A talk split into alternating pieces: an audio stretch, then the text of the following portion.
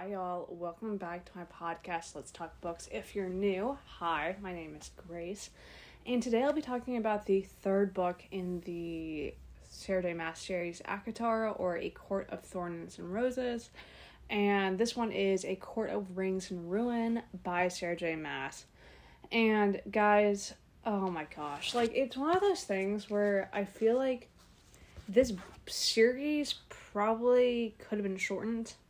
And I feel like I say that about most of the very popular series I've read at this point. Um, and it's one of those things where. So I'm gonna give you guys the plot first, and then give you guys my opinion slash review how I feel about this book as well as this series so far. Um, there's still two more books I have to read in the series. Um, from my understanding, it's not completed yet, so I don't know how long the series will actually be. But based off the previous series I read by Sarah J. Maas, I wouldn't be surprised if it's like seven or eight books.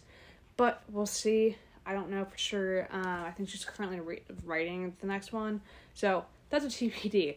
But this book essentially um, follows the series, like follows a Rhysand Feyre and their inner circle, and essentially, um, what else happened? Um, they so this was after they got back to um. Oh my gosh, what happened? Um, so okay, and the last book that ended, it ended where they were in the king of like Highland or whatever it's like castle, and essentially so there's like this thing called the like where you can make a bargain with someone and it's recommended not to make a bargain just because you have to do your end and the other end. And it means that it's like a magical uh like not bond per se but it's something where it's like you're magically linked to that other person in some way. Um like you get a tattoo of that bargain. Like you get a tattoo meaning that you made that bargain and you'll have to do your end.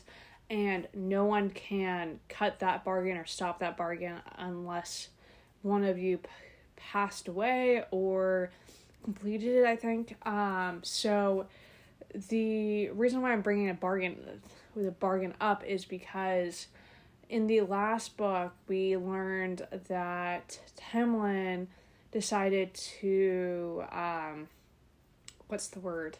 Decided to spill the beans about he decided to spill the beans, and Ianthe, I think that's how you pronounce her name, who is the Peter, pretress. Oh my god, that's not how you pronounce it. She's the priestress. I think that's how you pronounce it. She's like a the female priest. I don't know how you pronounce it. I think priestress. I think that's how you pronounce it.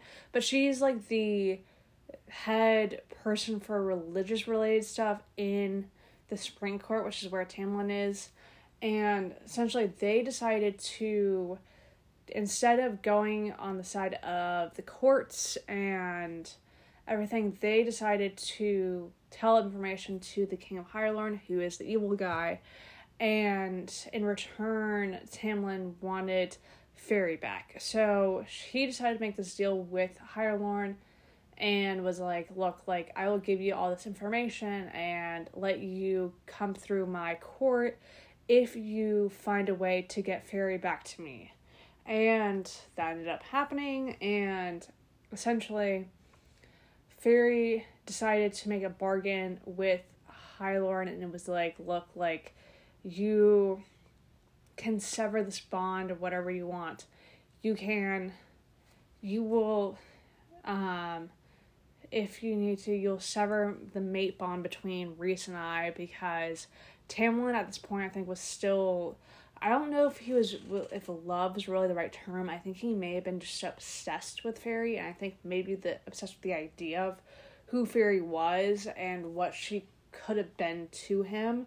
And I think to him he was like, okay, I just need to get this girl back. And Feyre decided to make a bargain with Harold Hyrelorn and say, hey, look, like I will Do, like if you destroy my bond, like you can destroy bond if you let these people go. And she means and uh, slash like what I mean is like let Rhys go, let let Cassian go, let Nesta and Elain go, like all of Rhys's inner circle, she was like, you need to let them free and let them get out of here. If and you have the ability to cut our mate bond or whatever. But the thing was is that Hylorn didn't realize how deep that mate bond go went, and actually was not able to completely sever. So to Feyre, she was still able to communicate with um, Rhys through the bond and like could have like telepathy with him so they were able to communicate mentally um, but she decided to not use it that often because of the risk of the bond still being there and the risk of having the others find out that the bond still exists so she had to be very smart on when she decided to send messages to Rhys. and so this book starts out with Feyre being back in the spring board, spring court and trying her best to find information relating to what Tamlin's planning and the rest. And so she decides to befriend Lucien, who I liked in the first book. I just liked he was one of those characters where you could tell from the beginning that like he was he had potential to be a good guy but you weren't entirely sure if he was going to be.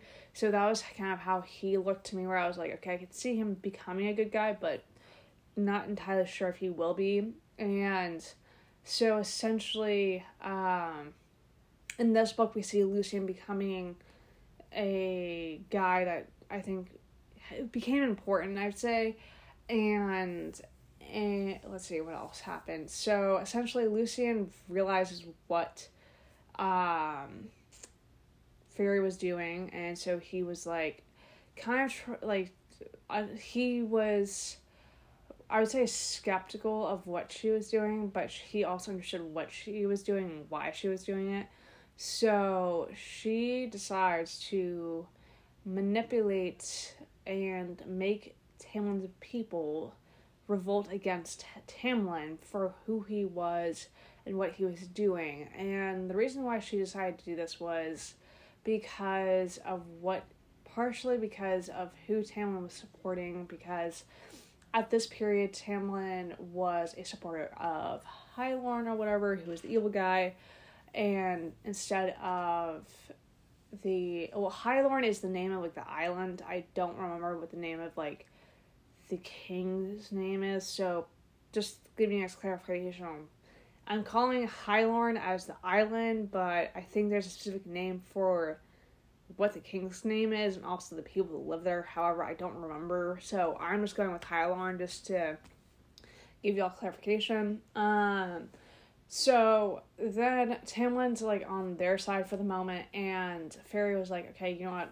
This guy can like leave. He doesn't deserve me and I have my mate, so whatever. So she decides to essentially get some of the guards to revolt against Tamlin and found her way to escape um, the spring court and be able to get back to the night court and what else happened? So then she also kills Ianthe at some point because Ianthe um excuse me is not she was completely we don't like Ianthe, and so she, uh, Feyre decides to kill her, and then she gets back to Rhys and the inner circle, and then they end up having a meeting with the rest of the courts. There's I think about six courts in total. Um, I think there's two solar. I think there's t- and then four seasonal. So that yeah, I think that'd be about six. So that makes sense. Um, and then um what else happened? So they decided to have this meeting to kind of bring everyone in and discuss what they want to do in reference to this war that was coming. And the six High Lords of the court, so slash the like Prythian, um, they were very iffy. They very tight alliances, are very like tense, I guess, between each other. So there was a lot of um, tension at this, but they ended up meeting together and figuring stuff out. Uh, what else happened in this? the um they had the meeting and then they ended up going to war. Stuff happened. Then we learned that Nesta was she so she got thrown into this thing called the cauldron which had like it's very ancient, very powerful. She got thrown into it and got turned into a fairy, fae, whatever you want to call it. And then she stole some of the cauldron's power and then Elain, who is Feyre's other sister, also turned into a Fae, but I don't. She became a seer or someone who's able to like see things, and then stuff happens, and then they go to war, and the war is not looking great, and then um there's a lot more details to it, but I'm very doing like a very quick summary of what happened in this book. Um, then Feyre ends up persuading a few very ancient creatures to fight for her side, and then by the end of it, they end up winning. There's a lot of deaths, but they end up winning um, and surviving. I mean, Rhys died for a few minutes, but then he came back to life. Um, but that's honestly a very quick summary of what happened in this book. Of course, I think there's more to it, but I feel like it's genuinely hard to explain without making this episode very, very long. Um, and then I think Cassian and Nesta. Cassian's the general of Rhys's army, so he's important. Um, and I briefly mentioned in my previous episode where I think he and Nesta are mates, I think. Um, but that's a TBD. We'll see in the next book, but I wouldn't be surprised if they were.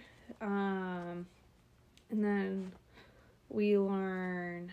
What else do we learn? I think that's about it um, at the moment. Um, anyway, that's about it for summary slash general what happened within this book. Uh, review slash what was my opinion on this book. I think it's kind of frustrating that the book ended like that the main plot line that they had where where Sarah J Maas had this plot line of like, oh, Feyre has to learn how to do her powers and stuff and then she has to beat this guy and she ends up doing it and then it's like she still has two art books. Um, so I feel like there was a lack of plot line and it was just like it I was able to read through these quite easily, so it kind of made me think like I wish there was more plot and like I guess more character development or character backgrounds, and just more oomph in that sense more than like just fluff. But we'll see. I think the next book is a little bit over 200 pages, so I should probably finish that in a day. But we'll see. TBD. Um, but thank you for listening. Um, the next book I'll be reading is A Court of Frost and Starlight by Sarah J. Maas, which is the fourth book in the series currently. And I will talk to you on my next episode. Bye.